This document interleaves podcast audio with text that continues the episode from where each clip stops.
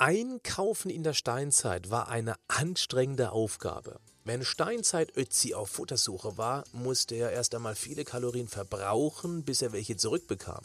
Und wenn die Bilanz nicht stimmte, entschied das über Leben und Tod. Na, da hat sich bis heute nicht viel dran geändert.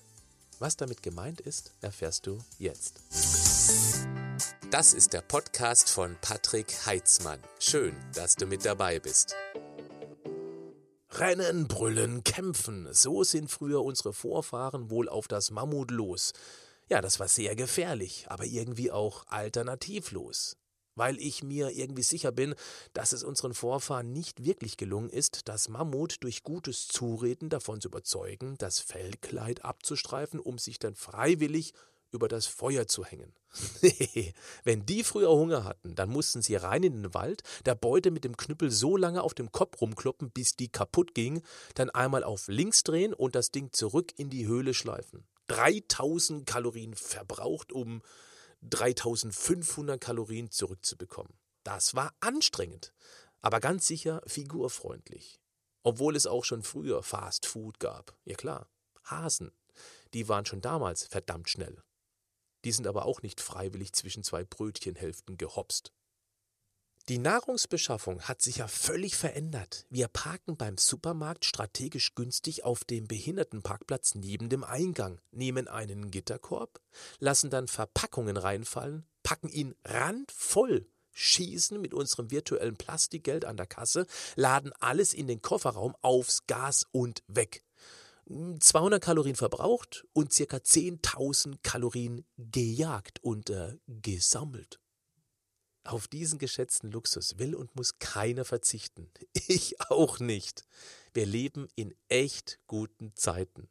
Die Gefahr liegt nicht unbedingt im bewegungsarmen Jagen und Sammeln, sondern in dem, was uns dort mit perfekt ausgeklügelten Strategien das Marketing-Fachpersonal in unseren Einkaufswagen rein hypnotisiert. Die wissen ganz genau, welche mentalen Knöpfchen sie drücken müssen, damit wir willenlos ausgeliefert sind und so viel in den Wagen schaufeln, dass wir nicht nur zu Hause den Bauch vollkloppen, sondern auch noch einen ziemlich großen Teil wegwerfen müssen, weil es sonst irgendwann selbstständig aus der Küche wandert.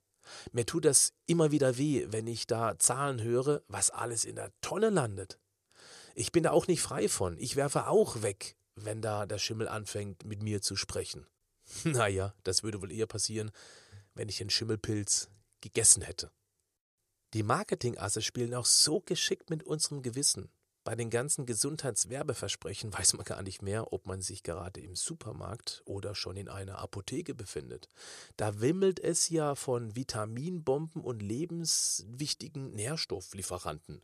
Frühstückscerealien mit Vitaminen und Mineralien. Ja, das einzige Wertvolle an dem Zeug ist wohl die Verpackung. Die enthält zumindest noch ein paar Ballaststoffe. Oder die kinderlieben Fruchtzwerge. Kannst du dich erinnern? Die haben früher mit dem Spruch geworben, ohne Kristallzucker. Ja, dann überleg mal, woher sollen denn die 6,5 Gramm Zucker für so eine Winzlingsportion von 50 Gramm in einem Becher herkommen? Von der in homöopathischer Dosierung zugesetzten 3 Gramm Frucht, also circa 0,2 Gramm Fruchtzucker, die sich in einem Becher verirrt hat? Ja, nur 3 Gramm Frucht. Was meinst du wohl, wie die auf die Namenskombination Frucht und Zwerge gekommen sind? Ganz verrückt wird es, wenn auf einer Weingummiverpackung unübersehbar groß steht 0% Fett. Hallo? Das ist ungefähr genauso sinnfrei, als ob auf einem Apfel stehen würde Laktose- und glutenfrei, ohne künstliche Aromastoffe, fettarm und vegan. Garantiert. Ohne Alkohol. Wer heute uninformiert im Supermarkt Einkaufsdschungel jagen und sammeln geht, kauft gutgläubig Illusionen und denkt, sich damit eine schlanke Taille zu futtern. Du siehst, die Gefahren der Nahrungsbeschaffung ist nach wie vor präsent. Sie hat sich nur verlagert. Früher wurde der Jäger selbst mal zum Dinner. Heute schlagen die Nahrungsmittel zurück und sorgen als vitalstoffarme, zuckrig fettigen Füllstoffe für angedickte Schenkel und angefutterte Zivilisationserkrankungen. Was du tun kannst? Einfach immer schön zum Biobauern schocken und die nächstbeste Sau selbst verprügeln. Oder du verteilst dein Essen über die gesamte Wohnung. Dann kannst du dein Essen wie in der Steinzeit durch die Schränke jagen. Na klar, je anstrengender es ist, sich was zu essen zu nehmen, desto besser. Okay, so eine Chipstüte wehrt sich auch nicht so sehr wie ein Wildschwein. Und sie greift einen auch nicht an wie ein Säbelzahntiger. Aber wenigstens bewegst du dich ein bisschen mehr. Oder geh auch mal wieder in den Wald deines Vertrauens, um Pilze zu jagen und Wildschweine zu pflücken. Okay, komm jetzt. Jetzt, jetzt ist gerade ein bisschen mit mir durchgegangen, ist alles Quatsch. Nee, jetzt wirklich mal ganz im Ernst. Hier mal eine der wichtigsten Regeln, die ich kenne. Wer den professionellen Food-Designern, Food-Fotografen und Food-Stylisten nicht auf den Leim gehen möchte, der schaut, dass 80 Prozent der eingekauften Lebensmittel keine Zutatenliste haben. Oder zumindest mit maximal fünf verschiedenen Einzelzutaten auf der Zutatenliste. Denn je länger die Zutatenliste, desto günstiger ist das Produkt, desto schlechter ist es für deine Gesundheit und desto länger könnte später auch die Liste der benötigten Medikamente sein. Kaum mal da drauf rum. Und wenn du mit deinem gesunden Einkaufswagen an der Kasse stehst, dann schau ruhig mal in die anderen Einkaufswagen vor oder neben dir. Bei den meisten siehst du das ganz typische Diabetes-Starter-Set. Ach ja, und zum Schluss noch der wohl wichtigste Tipp überhaupt, den du natürlich kennst, aber vielleicht nicht immer berücksichtigst. Gehe niemals hungrig einkaufen. Hungrig einkaufen, das ist wie besoffen flirten. Ja, da nimmst du Sache mit nach Hause, am nächsten Tag kannst du das nicht mehr wirklich nachvollziehen.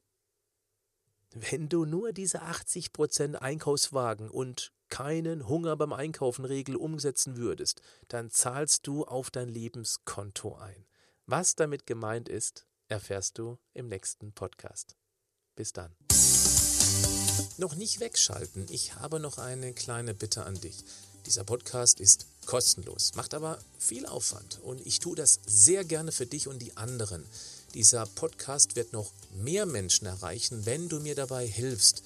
Je mehr Rezensionen und Bewertungen dieser Podcast erhält, desto mehr Aufmerksamkeit wird er erreichen. Für dich ist das nur ein kurzer Moment, für mich eine ganz große Hilfe. Wärst du so lieb? Dann ein ganz herzliches Danke an dich. Wenn du nicht weißt, wie eine Bewertung gemacht wird, du findest hier im Beschreibungstext zum Podcast einen Link dazu. Schau mal rein. Bleib gesund, aber mach auch was dafür.